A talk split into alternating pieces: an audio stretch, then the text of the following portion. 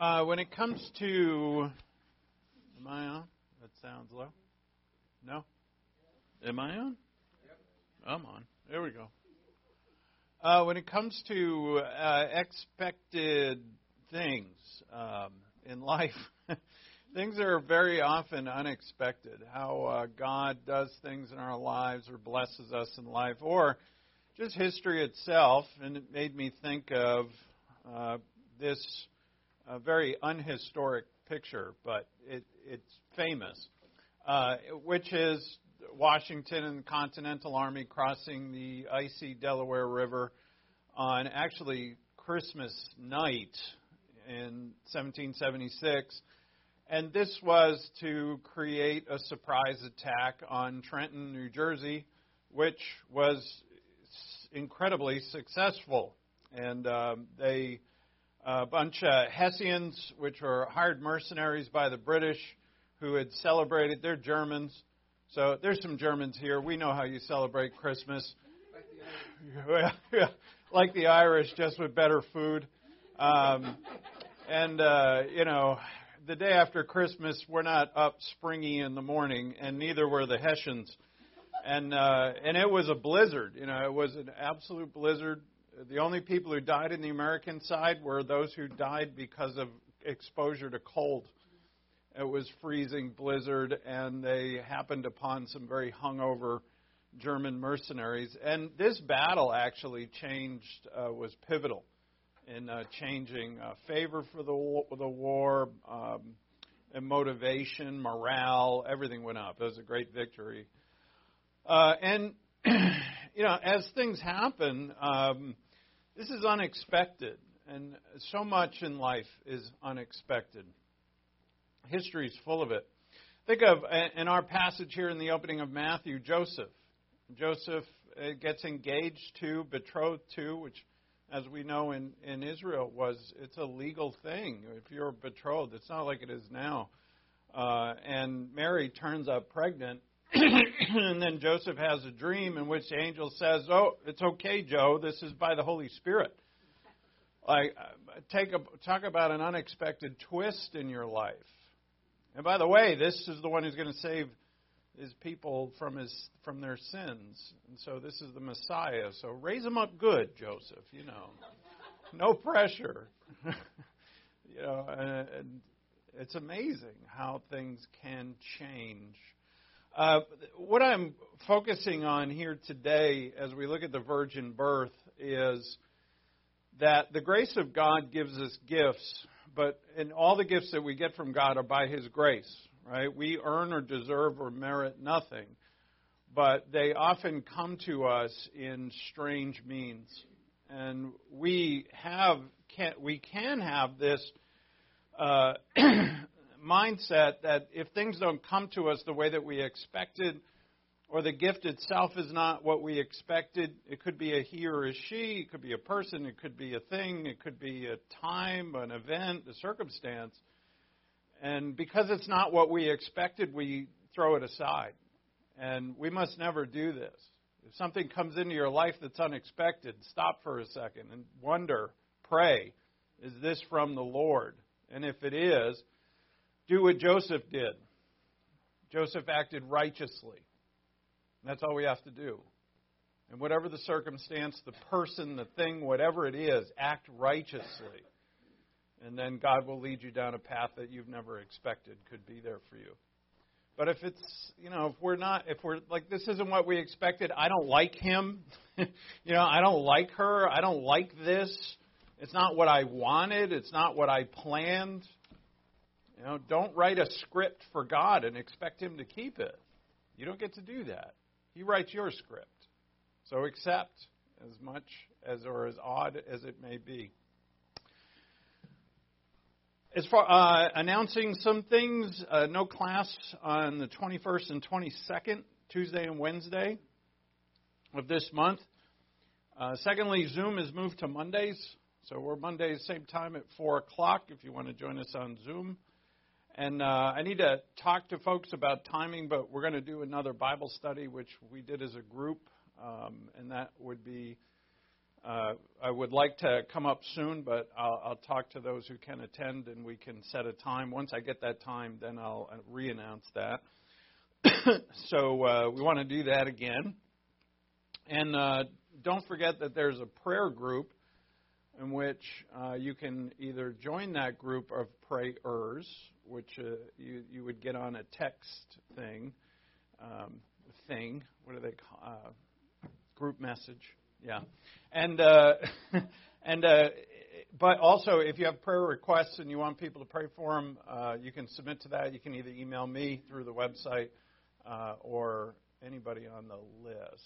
I guess just email me and we'll get it on the list. All right, let's open up in prayer. Let's be grateful and thankful for today and learning further about our Lord and his virgin birth. Today we're going to go into Isaiah for some pretty exciting stuff. And uh, so, with uh, concentration and humility and reverence before our Lord, let's bow our heads and pray.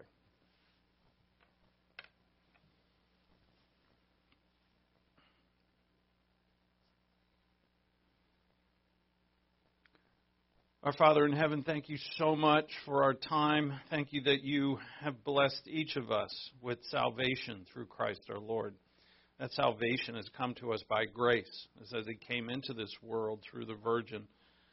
And who could have expected what you would do, Father? And you would do for each of us what we could have never imagined. And it's just as you said, it has not entered into our hearts the things that those that you have prepared for those who love you, and we long, Father, to see those things. We also know that we're hindered by our own finite sinfulness, our our selfishness, and, and things that prop up because we are still sinners. Um, we ask, Father, that you would make clear to us the path of righteousness through your Spirit and your Word, all of which is by grace, not by works, so that we may joyously follow you.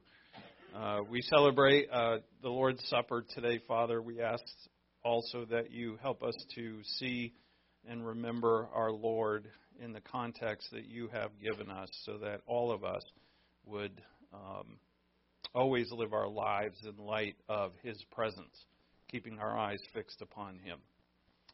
We thank you also for the opportunity to sing as you have made and written so many songs of praise and to to uh, to us for for us in the Psalms and so on. We lift up our voices, Father, in worship of you, and we ask, Father, these things in Christ's name. Amen. All rise, please.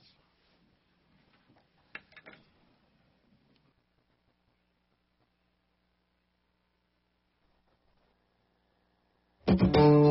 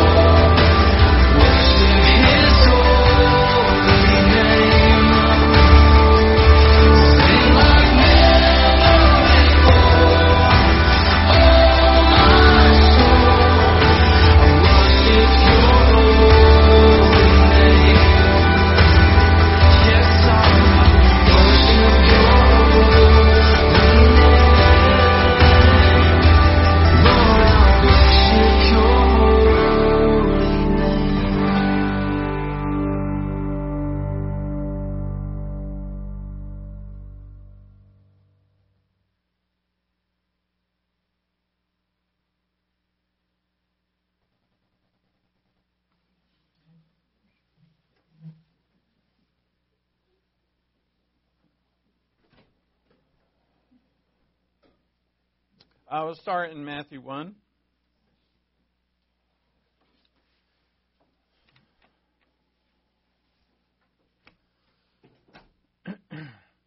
so, all that mankind receives from God is in grace, even things like discipline. They're all by grace. Now, grace means, as many of you know, uh, to get or to receive good things from God without thought to the merit of the of us who receive. And so we, the recipient, do not merit anything from God, and He bestows upon us many things. Um, and the list is is too long to state. We would always come up with more. I've heard people uh, have, have taken upon the challenge. If you've ever heard somebody say, "Hey, write down 70 things that God has given you that you're thankful for," and uh, anybody I've ever heard this from has said, "Well, I try, you know, when if I tried it, that I, I thought, nah, this would be impossible. But once you get rolling, once you start doing it, you actually end up with way more." Um, and that's because God puts and gives to us all things good. Um, but grace, the grace of God, you know, we even call things uh, by grace. We say, well, He's grace, she's grace, that's grace. And but actually also not as the thing itself grace, but the way in which we receive it, because we don't always receive the way that we imagine. And in this, we have to sometimes we cast aside things that we have received from God. Uh, some, you know, there are things generally that we don't initially like, uh, but we have not realized that such a thing, the thing, that person, is in your life by the grace of God. If you acted righteously towards that person, say it's a person in need, somebody who's uh, really a pain in the, the, the gluteus to actually give to, and yet it'd be easier to cast aside, uh, but you hadn't seen that that person was a gift by the grace of God. That if you had acted righteously like Joseph did, as remember, Joseph had every right to cast Mary aside under the Mosaic law. In Leviticus 20, she she is clearly not uh, bound to him anymore, and yet he does the righteous thing. And he decided to put her away secretly when he could have exposed her publicly. Again, under the law, he had every right to, to protect his own reputation. And he chooses not to. He does the righteous thing. Now, doing the righteous thing isn't always the easiest thing, of course.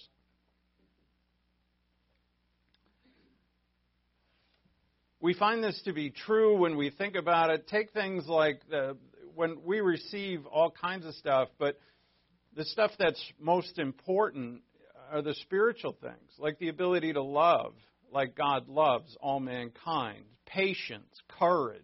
Take endurance, for instance. How do we gain endurance? This is James chapter 1, verse 2, how he opens up his letter. Consider it all joy, my brethren, when you encounter various trials, because trials produce endurance. And as he says, endurance has its perfect result or its mature result. But so we're not gaining endurance unless we endure trial. And we often, of course, don't want to. So the virgin birth through Mary teaches us that grace is wonderful. Excuse me, there we go. The virgin birth teaches us that grace is wonderful and it comes so often in unlikely and unexpected ways. So, as I said in the intro, don't write a script for God and then be shocked when He doesn't follow it that stage that you have designed for God to walk on may remain empty. That is not His plan for you uh, or for Himself. So don't expect it. Oftentimes we'll look at historical events or current events and say, well, this doesn't happen the way that I planned. Of course, it always makes me think of my, my rapture friends who predict the rapture every year. Uh, I call them raptards uh, and uh, they're always a little bit shocked when the rapture doesn't happen on Rosh Hashanah, which just went by again uh, last month. And so, unless they went and we didn't, but that's not true. Matthew 1:18. Now the birth of Jesus Christ after the genealogy, how the birth of Jesus Christ was as follows: when his mother Mary had been betrothed to Joseph before they came together, she was found to be with child by the Holy Spirit. All right? Matthew doesn't keep us in suspense. This is why she is pregnant. And Joseph, her husband, being a righteous man and not wanting to disgrace her, planned to send her away secretly. And when he had considered this, behold, the angel of the Lord appeared to him in a dream, saying, Joseph, son of David. It's, it's important here, right? The angel refers to him as son of David in the genealogy. He's really son of Jacob, but and I mean his father Jacob in Matthew's genealogy. But son of David, this is emphasizing the uh, line of Christ. Do not be afraid to take Mary as your wife, for the child who has been conceived in her is of the Holy Spirit. She will bear a son, and you will call his name Jesus, for he will save his people from their sins.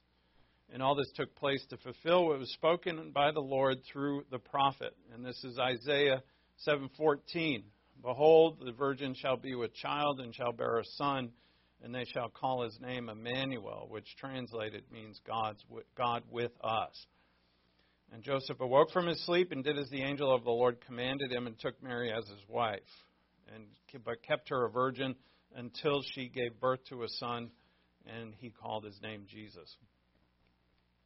Now, uh, we're going to go to Isaiah now. If you go to Isaiah chapter 6, um, Israel has a sin problem, and this Isaiah brings out. Not just Isaiah, as we know, but uh, many have brought this out, and many prophets and many writings. And uh, but in Isaiah 1 through 6, starting in chapter 1 through chapter 5, I should say Isaiah 1 through 5, Isaiah 6 is an odd and out of character aspect of this book from a prophet. And that's because in all the other prophetic books, the calling, their calling, the calling of the prophet, is right at the front of the book. So if you open up uh, Jeremiah, Hosea, Micah, they're all, uh, I was called, it's right there in verse 1, 1 1. But in Isaiah, his calling isn't put into his book until chapter 6. And this is strange. Um, for the first five verses, uh, first five chapters, I'm sorry, uh, it's all about the sin of rebellion of Israel. And that's how it begins. And so, right as we open this book, we see, wow, Israel has a sin problem. Right there in chapter 1, God says, Stop. He even says, Stop giving me your offerings. Stop, because you're, not, you're doing it for the wrong reasons. I don't even want them anymore. And so, this terrible sin problem, it's not just Israel, of course, right? It's the human race. Israel is the picture of it. They're the ones on the pages of Scripture because God elected them to be the nation by which He would bring His salvation and His Word. And so they're highlighted. And then Isaiah is called. And as we know with Isaiah, he, he said, I'm not worthy. I, from these lips, uh, these lips are unclean, he says. How could I speak what you want me to speak to the people? I'm an unclean person. My, he says my lips are unclean, but Jesus told us what comes from the mouth is really what comes from the heart, correct? And so what uh, Isaiah is saying is my heart is unclean. But the angel touches Isaiah's mouth with um, a coal uh, from the altar and this represents the fact that from the altar, from the sacrifice, would come that which would redeem mankind. And Isaiah is so redeemed, Isaiah responds with faith. So that then when God says, Who will go for us? Isaiah's, Pick me. I'm here. I'm ready to go. He's got a complete change of heart. And then God tells him what his message is to be. Look at verse 9. Isaiah 6 9. Here's what you're going to say, Isaiah. Keep on listening, but do not perceive. Keep on looking, but do not understand. What? I mean, this is this would be like God saying to any pastor, I'm going to give you a pulpit and I want you to get up there and you're going to have thousands of people in your congregation. Oh, this sounds great. And none of them are going to listen to you. None of them. They're going to keep coming back and not listen. So he says in verse 10 Render the hearts of this people insensitive, their ears dull, and their eyes dim, Otherwise, they might see with their eyes and hear with their ears, understand with their hearts, and return and be healed. Wow, right? So Isaiah's ministry is what? God says sends him out to harden the hearts of the people. Jesus quotes this verse on, on at least on, in John chapter 12. He quotes this. Uh, actually, not not Jesus doesn't. Uh, Jesus quotes Isaiah 53, but uh, John quotes this as this is what Jesus' ministry would be. That the people would see his miracles, they would hear him, they would say, "Wow, this man teaches with authority." But they would reject him. They were not what he what they expected. Right? Here's the gift of the Son of God. Here he is. He fulfills all these prophecies. He's done all these miracles. His teaching, he's impeccable. He's kind. And yet, would they say, well, yeah, a carpenter from Nazareth? That was one of their, their contentions. They said, prophets don't come from Nazareth. From Galilee? We hate Galileans. And uh, he even talked. Now we think Jesus Galileans had an accent. It'd be like someone from Texas talking into a bunch of people in New York, and they'd all be like, "Wow, you are not from around here." Jesus had the same. All of the disciples, all of them from Galilee, spoke with a certain accent. How in the world could you be the Messiah? So uh, this, uh, I think it's a fresco or something. I don't know my art. But uh, this is a, a place in Italy where this wonderful picture shows this at a palace, somebody's palace in Italy, uh, in which the angel is touching Isaiah's lip with lips with the coal. He picks the tongs and touches his lips. And you know, as I said, Jesus told us that what comes out of a man's mouth is the content of his heart. It's not what goes into you that defiles the man, but what comes out, because that's the content of the heart. But now that Isaiah is cleansed by faith, he's then told to do this hard thing. The grace of God is given to the people. And the grace of God is the means of hardening the hearts of the people. And how do we know that? Well, the very next chapter he goes to, so this is set up, right? This is set up by the Holy Spirit. That Isaiah's calling is in chapter 6, and the first person he's sent to after he gets this calling of that hear and don't hear and see and don't see is he goes to this king, the king of Judah, who is Ahaz. And Ahaz is an idol worshiping jerk. He's in the line of David, he's in Matthew's genealogy. And he is, uh, he has, ironically, uh, the, the prophecy given to him is that the virgin will be with child. He, Ahaz, has sacrificed one of his children to the god Moloch, Molech of the Ammonites. He sacrificed a child. He has plenty of kids, though. It's not like he's not like Abraham told to sacrifice Isaac. He's got tons of them from various concubines. He'll, yeah, give that little brat over there to Moloch, no problem. I don't know. Why did they reject Jesus? Well, he's not what they expected. Right? He's a gift. Boy, is he a gift. But he's not what they expected.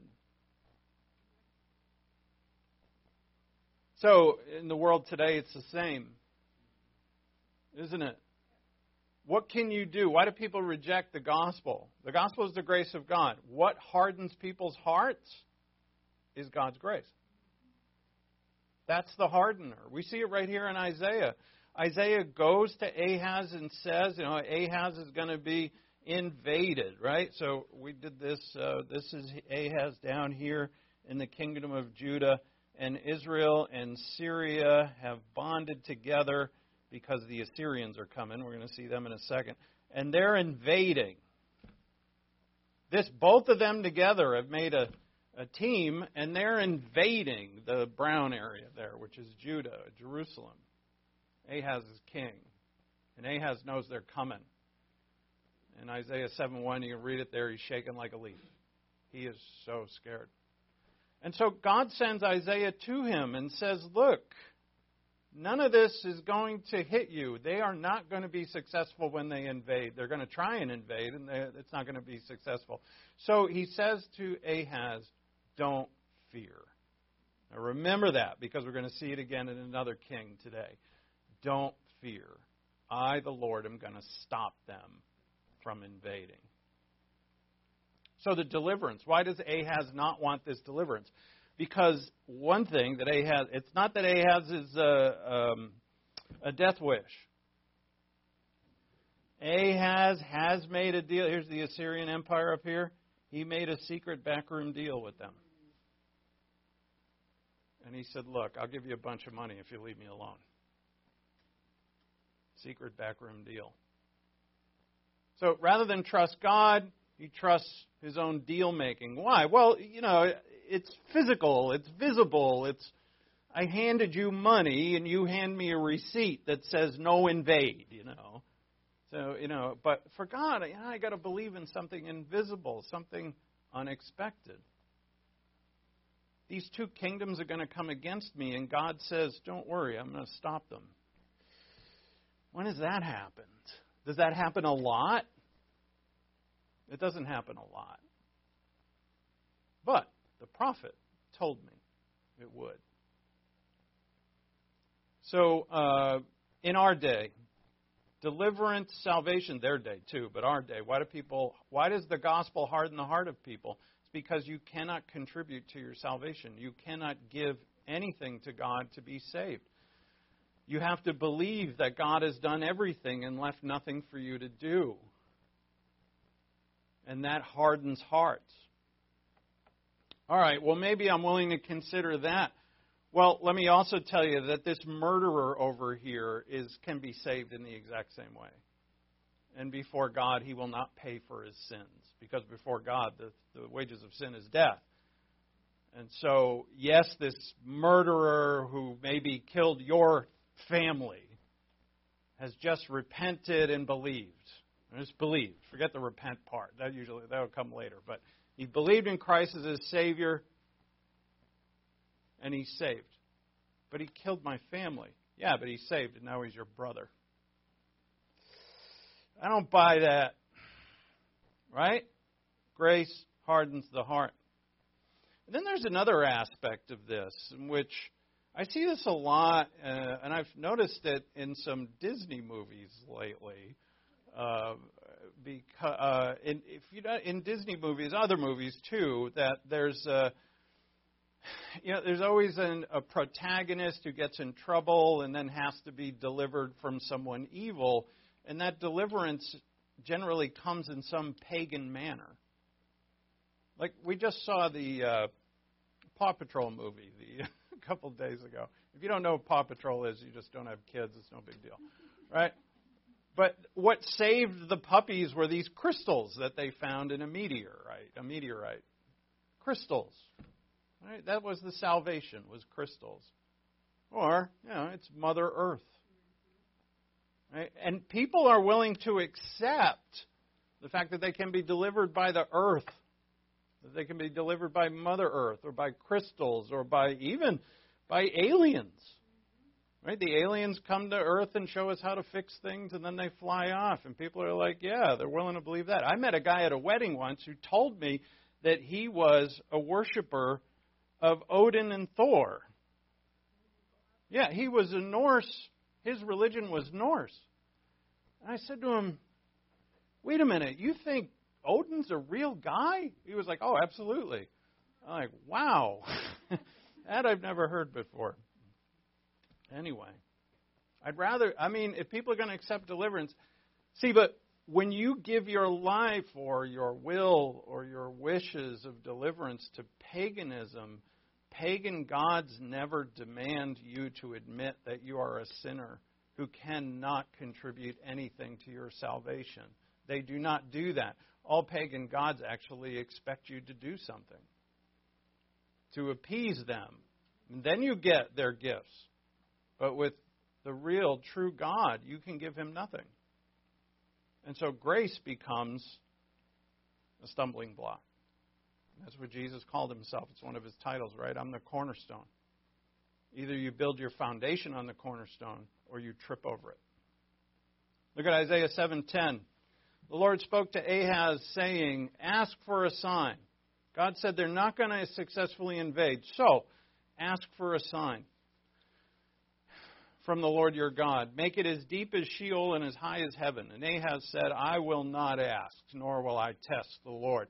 He is feigning humility because he hates the Lord. So then the sign is given anyway. Then he said, Listen now, O house of David, is it too slight a thing for you to try the patience of men, that you will try the patience of my God as well? I, I see a little anger in Isaiah, righteous anger when he says that. Therefore, the Lord himself will give you a sign. Behold, a virgin. Now, technically, this word is not a hundred percent virgin. Right? This word, alma, or yeah, alma, it means a young maiden who's ready for marriage, and in, I would say, probably 999 times out of a thousand, she's a virgin. Because in Israel, that just isn't done. Now, in our day and age, well, it's it's the opposite. If she's a virgin, you're like, what? You know, everybody doesn't understand. So, but anyway, in their day, it's very likely that she's a virgin, but it's not for sure. Okay, so what we're going to do here is in here, and we're going to go forward a, oh, about uh, 100 years. And we're going to put ourselves in the place of those who are hearing this. And when Ahaz or anybody hears this, what they're hearing is, again, behold, a virgin or a maiden will be with child and bear a son, and she will call his name Emmanuel. Now, the only strange thing here, actually, is Emmanuel. What does that mean? God, it means God with us. So, why would we name a child God with us? All right, but there's a lot of people named after God. There are. All those names that have L in them, that's, that's, there's your God part. So, uh, when Ahaz hears this, he's probably like, So? A maiden is going to have a child. So what? It would mean nothing to him. But it will mean, and anybody listening to it would be like, well, you know, we understand like fiery hail from heaven or earth opening up and swallowing the Assyrians or the you know these northern invaders. We've all kinds of signs. Like, give me something from heaven. But a young woman will be pregnant. So what?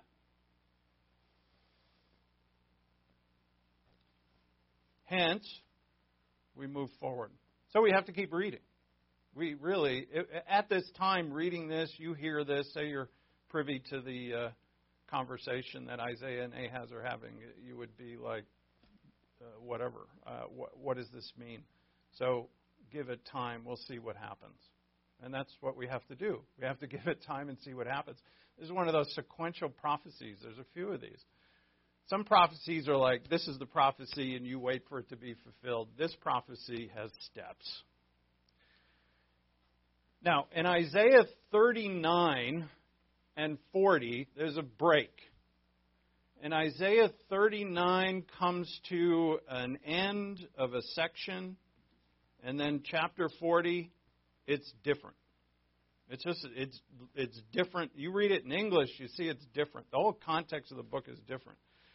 Chapters 1 through 39 deal with the failure of Israel, the failure of the nations, God's discipline on Israel and the nations, also interspersed with multiple promises about how God's going to make it all right in the future, like millennial reign stuff. But basically, 1 through 39 is the failure of Israel, the failure of the nations, and God is going to deal with that. And it's, it's repetitive often. And we see it here. Ahaz is a huge problem. But then in chapter 40, all of a sudden there's a big switch. And in chapter 40 to 55 is all about the redemption of Israel and a servant of Israel who is going to bring about that redemption. And that's the focus, is the redemption of Israel, who in chapters 1 through 39 are, are they're doomed. But it's interspersed. I'm oversimplifying here. But the reason why we, I want to do that is because at the end of the first section, we have another king. So at the beginning of the set, remember, 1 through 5 is Israel, you stink. Then, chapter 6, Isaiah is called. The first king he sent to, Ahaz. The last king he sent to in this section of the book in 39, Hezekiah. And the two of them have all these similarities. They're both going to get invaded by the Assyrians. And they're both mentioned to be in the presence of a virgin. But, uh, jump forward to Isaiah 49. In this 40 through 55, we'll just put this in our ears first. 49.3. This is a servant song. This is the second servant song. There's four servant songs in this section. They're beautiful. Isaiah 53 is the fourth one, very famous chapter, and rightly so. Isaiah 49, second servant song. And he said to me in verse 3, You are my servant. And notice his name Israel. You are my servant Israel, in whom I will show my glory. All right. So here we are reading in chapter 49. Who's the servant that's going to deliver Israel? Is uh uh you don't see Jesus here. We're, we're, now we know it's Jesus. I'm not saying it's not Jesus. Of course it's Jesus. But at this time, servant is Israel, right? At least that's the name. So Jesus is also given the name Israel. He, he's associated with that name. I mean, heck, it's uh, Jacob's new name, isn't it? After Jacob wrestles with the Lord, the Lord calls him Israel. Okay. Now, go back to go to chapter 38. Here's Ahaz. Now we go to Hezekiah. And real quick, you know, you have these verses in the notes if you want to check them out. You know, I would suggest that you read, take your time, read chapter 7 and then read 36 through 38. And you'll see, as these multiple parallels, Ahaz and Hezekiah, Hezekiah is 100 years later. They're all in the same line. Hezekiah's name is in uh, the genealogy in Matthew 1. So is Ahaz. Both sons of Judah, both kings of Israel. Except Ahaz is good. Is he perfect? Oh, he's not even close. But he's good. Compared to Ahaz, he's compared to Ahaz, you would be awesome, you know, but no insult there. That's not how I meant that. But uh, Hezekiah is good. But Hezekiah does try to bribe, he does. He bribes Assyria, and Assyria takes his money and invades anyway. He tore gold. He went into the temple, or at least had the priest go in there and tear gold off the temple. And he gave it to the Assyrians. And the Assyrians says, Thanks, now we're going to still kick your butt. So, anyway, he's not perfect. But there is an Assyrian threat in 717 and 36.1. When the prophet comes to them, they're both in the same place, the upper pool. And they would be there because if you're uh, if you're a walled city that's going to get invaded, the number one thing you have to secure for yourself is a water supply. So they're at the upper pool. That's no coincidence. 36.1, 7.17, oh, sorry, 7.3, 36.2. Both of them are told, do not fear by the prophet. Same prophet, Isaiah 7.4, 37.6. They're both given a sign. In 7.14, Ahaz says, no thanks. Hezekiah agrees to the sign. He actually asks for it. What will be the sign? Isaiah says you can have, uh, if you know it, the sun can go either forward or backward. Uh, he chooses backward. So that's uh, 37, 33, 32, 38, 7 through 8. And then there's a virgin. 714 and 37, 22. So look at 38, 7.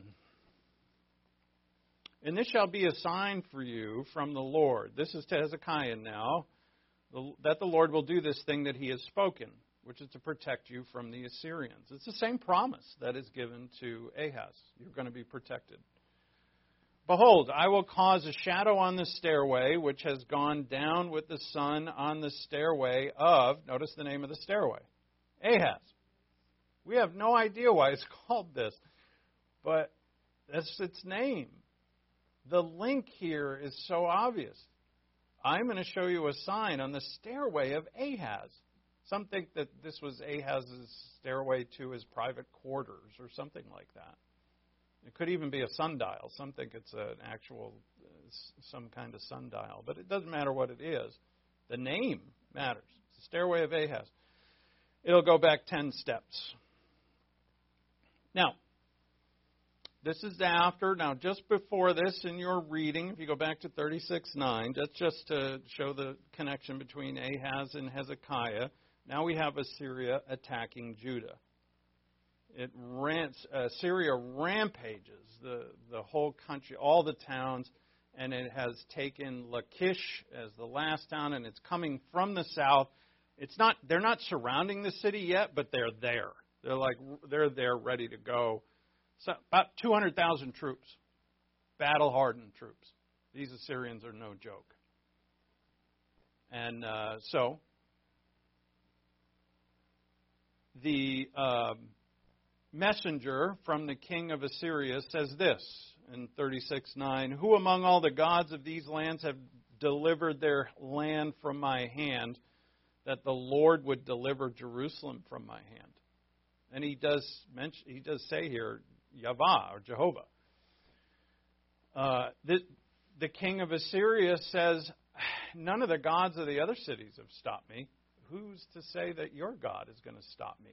He will not. So Hezekiah, who's a little concerned, as he should be, sends servants to Isaiah, and a promise is given. Look at uh, 37 5. This comes from Isaiah. Uh, Isaiah is not there exact, at the time in the exact same place, so messengers are sent to him. The message comes back. So the servants of King Hezekiah 37:5 came to Isaiah. Isaiah said to them, "Thus you shall say to your master, Thus says the Lord, Do not be afraid." It's the same thing he said to Ahaz. Do not be afraid because of the words that you have heard, which, with which the servants of the king of Assyria have blasphemed me. And so, what does Isaiah do with? Uh, sorry, what does Hezekiah? what does he do with this? Ahaz received the promise, said, did nothing with it. Said no thanks. Here's a sign. No thank you. But Hezekiah does something different. Hezekiah prays. His response is very different. He goes and he prays. He prays as a man of God. Look at 37:14. And Hezekiah took the letter from the hand of the messenger and read it and he went up to the house of the Lord. He spread it out before the Lord. Like, this is, in other words, this is like, this is your word, Lord, that just came to me from your prophet. So I'm going to put it out here in front of you just so you can see what I'm reading, right? This is the word of the Lord. And Hezekiah prayed to the Lord. And when he prays, the response, that's kind of neat. He doesn't have to really wait too long for his response because when he prays, a message is sent to Isaiah, and Isaiah sends the response of the prayer back to Hezekiah. So I hope you can keep this all in your head, but if you can't and you're confused, uh, still we have this. Look at 3722. She has despised you and mocked you, the virgin daughter of Zion. She has shaken her head behind you, the daughter of Jerusalem. Whom have you reproached and blasphemed, and against whom have you raised your voice? The your here is Sennacherib. He's the king of Assyria. whom have you reproached and blasphemed? Well, who is it? In verse 22, the virgin daughter of Zion. She has taken her, she has, sorry, shaken her head behind you, the daughter of Jerusalem. Whom have you reproached and blasphemed, and against whom have you raised your voice, and haughtily lifted up your eyes against the Holy One of Israel? And this picture of the virgin daughter shaking her head behind him is the fact that he's walked away in shame. Right? Every 185,000 soldiers who were camped somewhere, probably just a mile or two away from Jerusalem, all woke up dead. The angel of the Lord went into the camp and killed them all.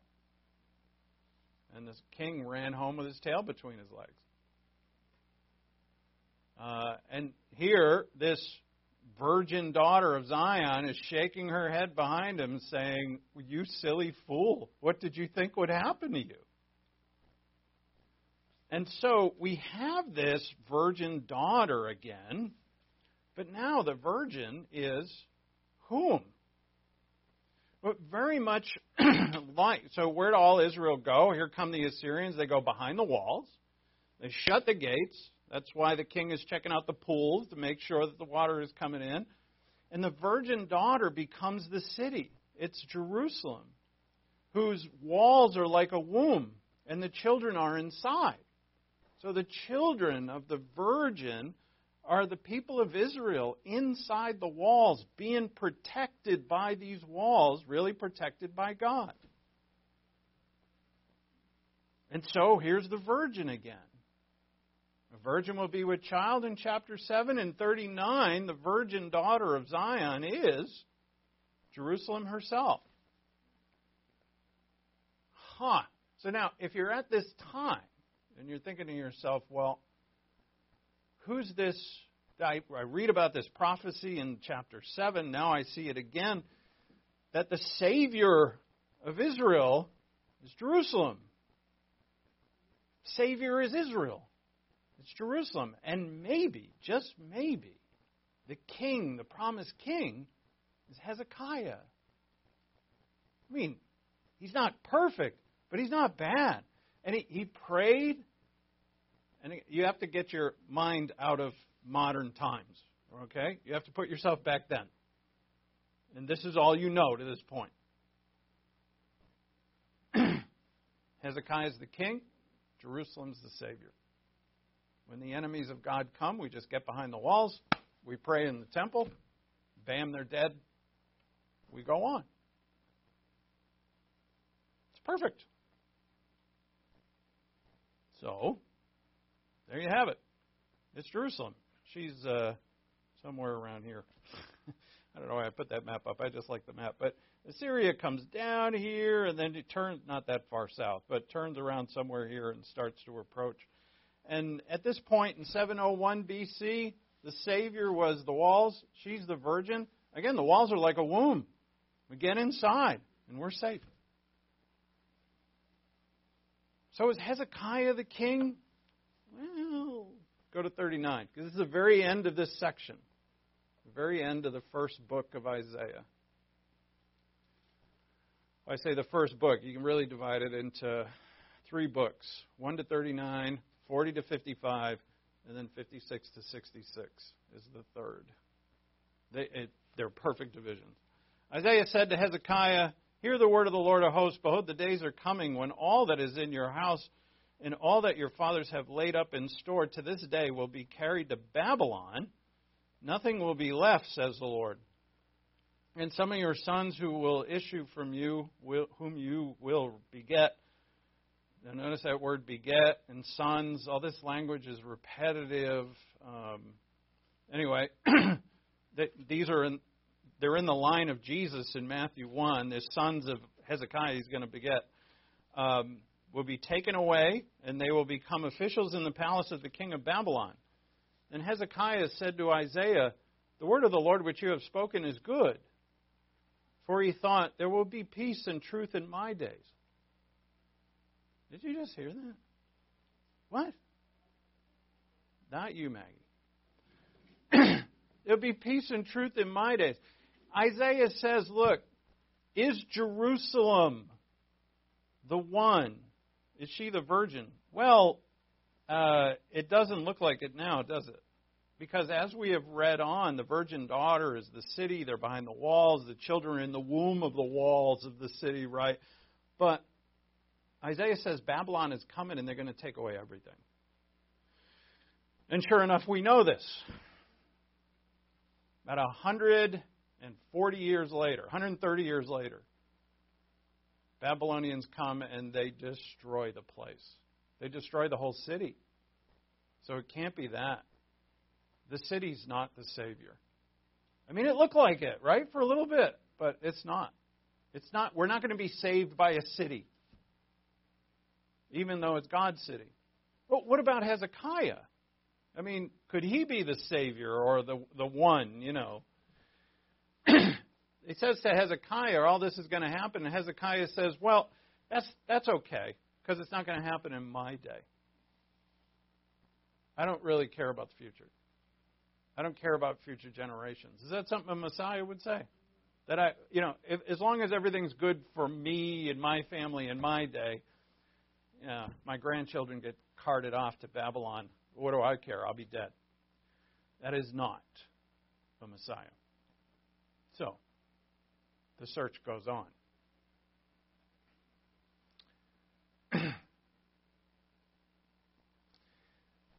this whole thing here of this virgin to be with child is kind of up in the air here. Right? As Isaiah's his work is finished, we now move to chapter 40, and we see that there's more revealed about this servant. Now something, someone is coming. But as we said, if you go forward to 49 again, and we'll we'll do communion in 49, and look at Isaiah 49 3 again.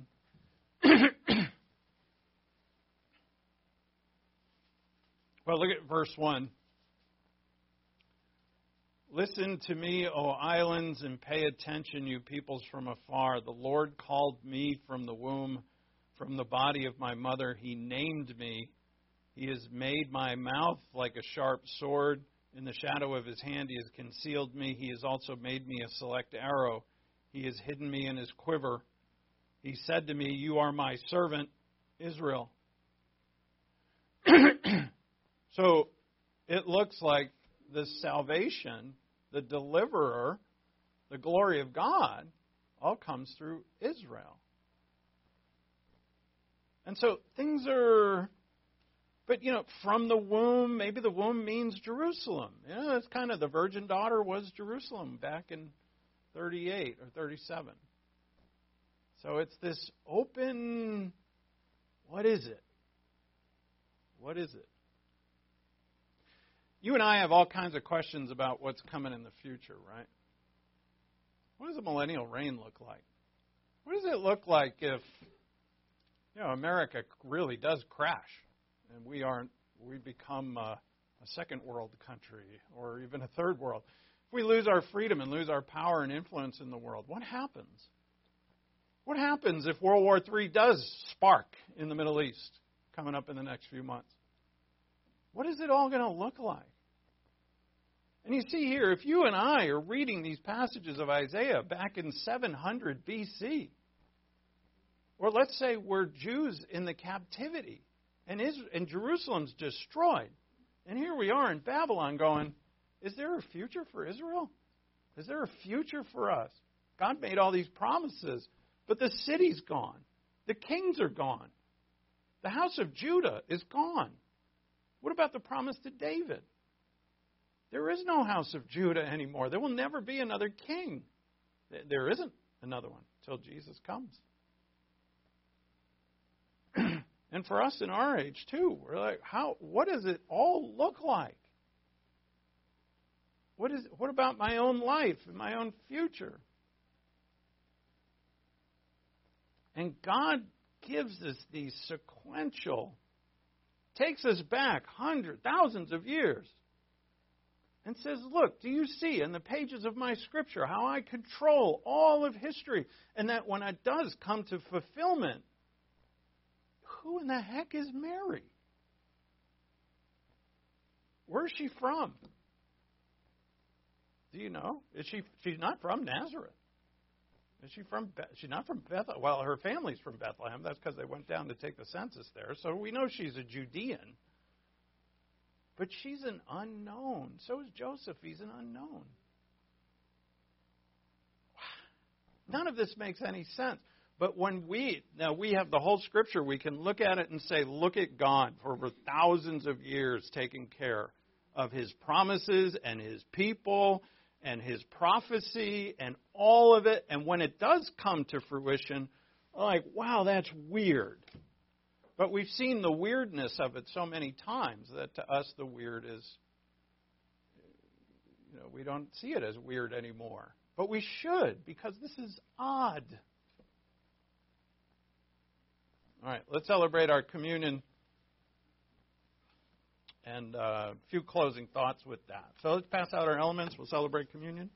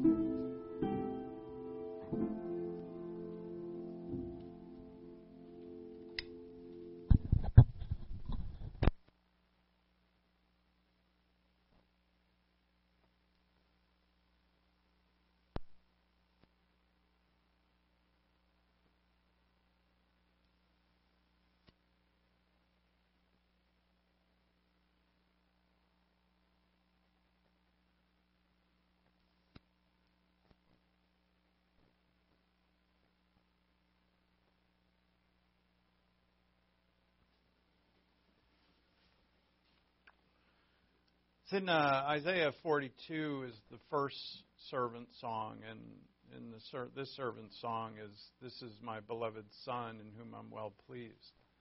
Um, and Israel is called the son of God in other passages, and so we could still be like, well, Isaiah 42 could mean Israel.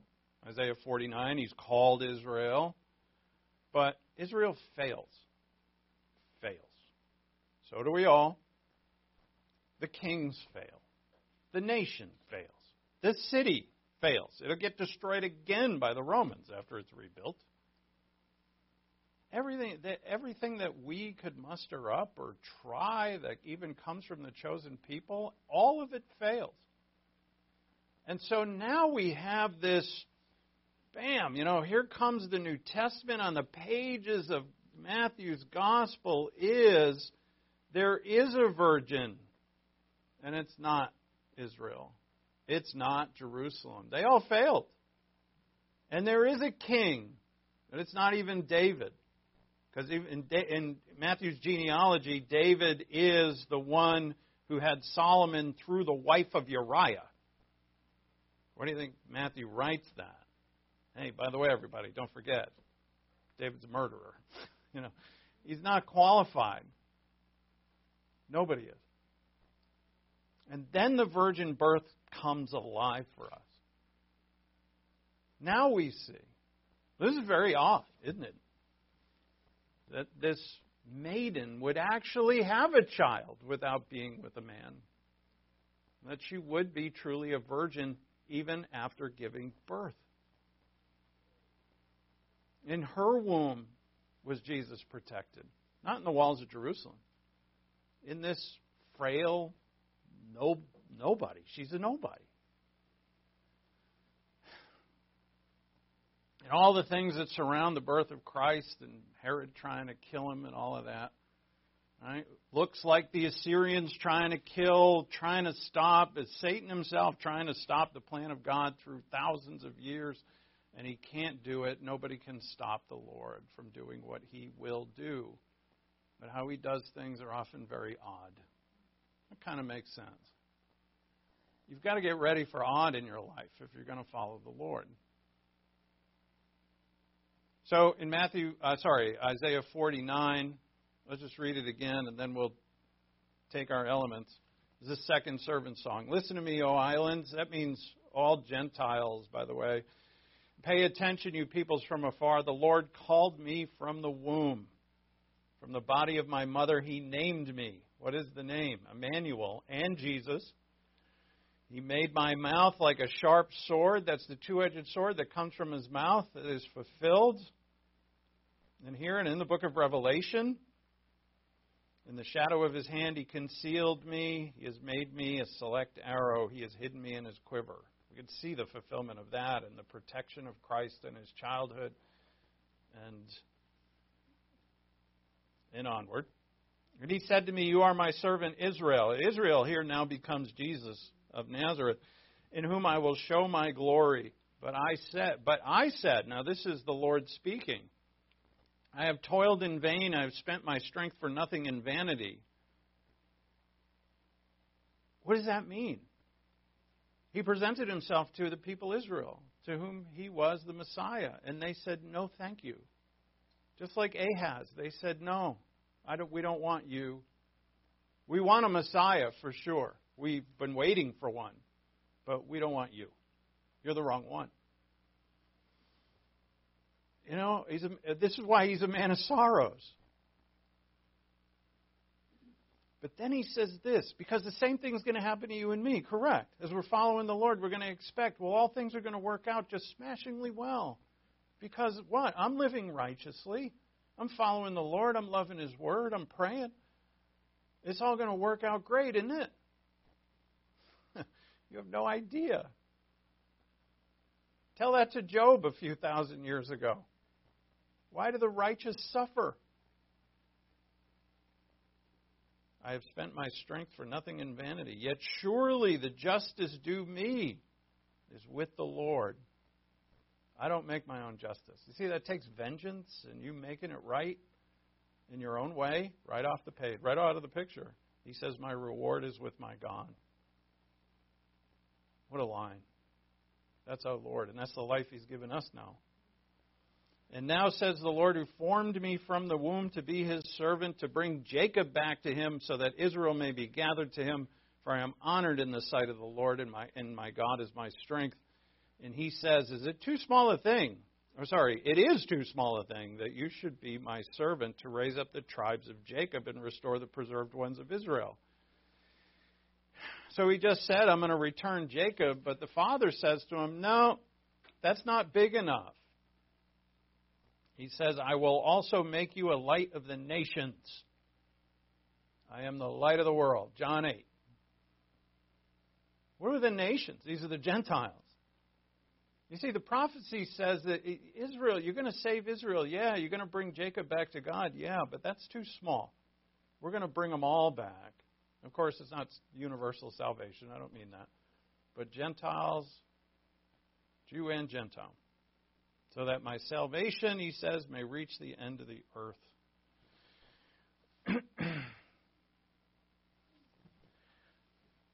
we must receive what God gives us, and who God has given us is the Lord Jesus Christ. As he said, he took the bread and he said, This is my body, which is given for you. Sorry, I just knocked my juice cup over. I'll get another one. This is my body, which is given for you. as he broke it and gave thanks. This is my body, which is for you. Do this in remembrance of me, and in remembrance of him, let's eat the bread.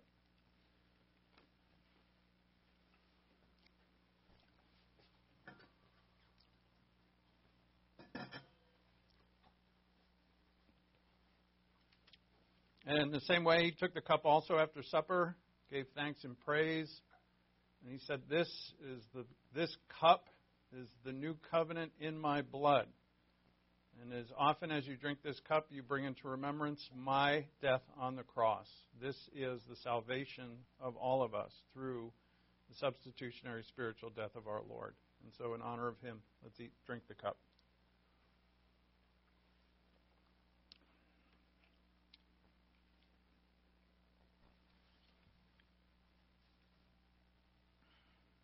Must receive what God gives us.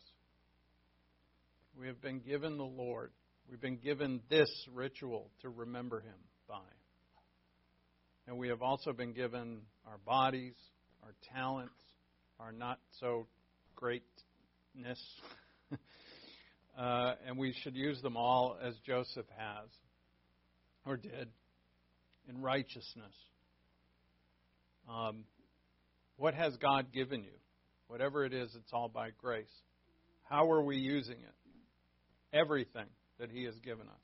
How are we facing it? And we need to do that through, of course, the uh, the the vision here or the manifestation of our Lord in our lives, uh, who has shown us the way in which, in, in very strange things, He obeyed His Father. In very different things, He obeyed.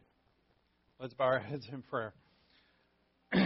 We thank you, Father, for the new. We have a new signal down here. Yeah, no problem. Don't worry about it. Father, we are grateful and thankful for this time in which we celebrate your supper. Uh, we are so grateful for the gift of our Lord.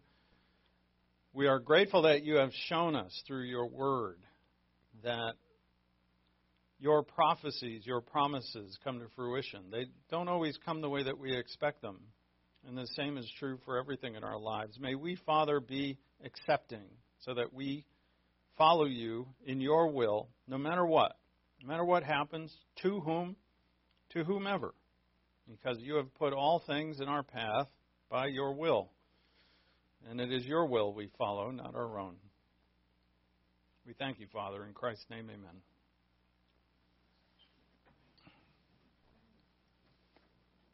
All right, we'll take our offering. And we'll do it.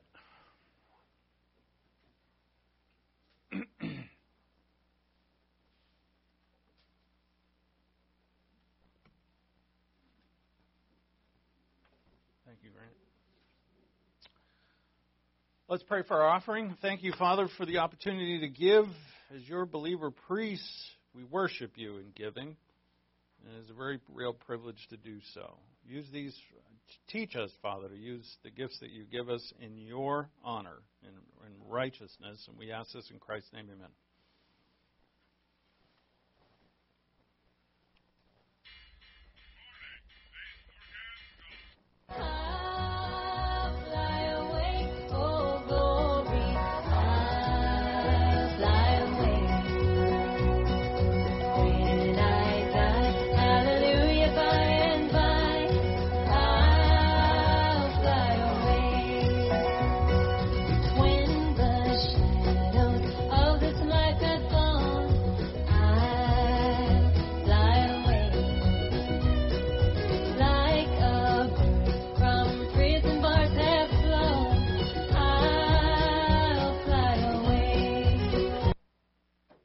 Uh, is Chris alive in the back? I, I just see kids.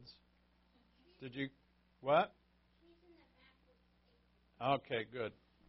I say I saw kids come in. and I'm like, well, you know, I don't trust anybody under five feet.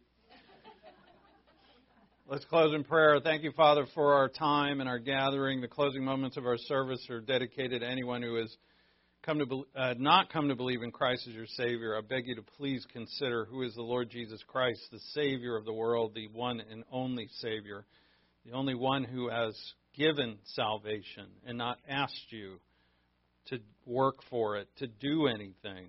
But you must do something. You must believe. It's the same as holding out your hand to accept a gift. And the gift is Christ.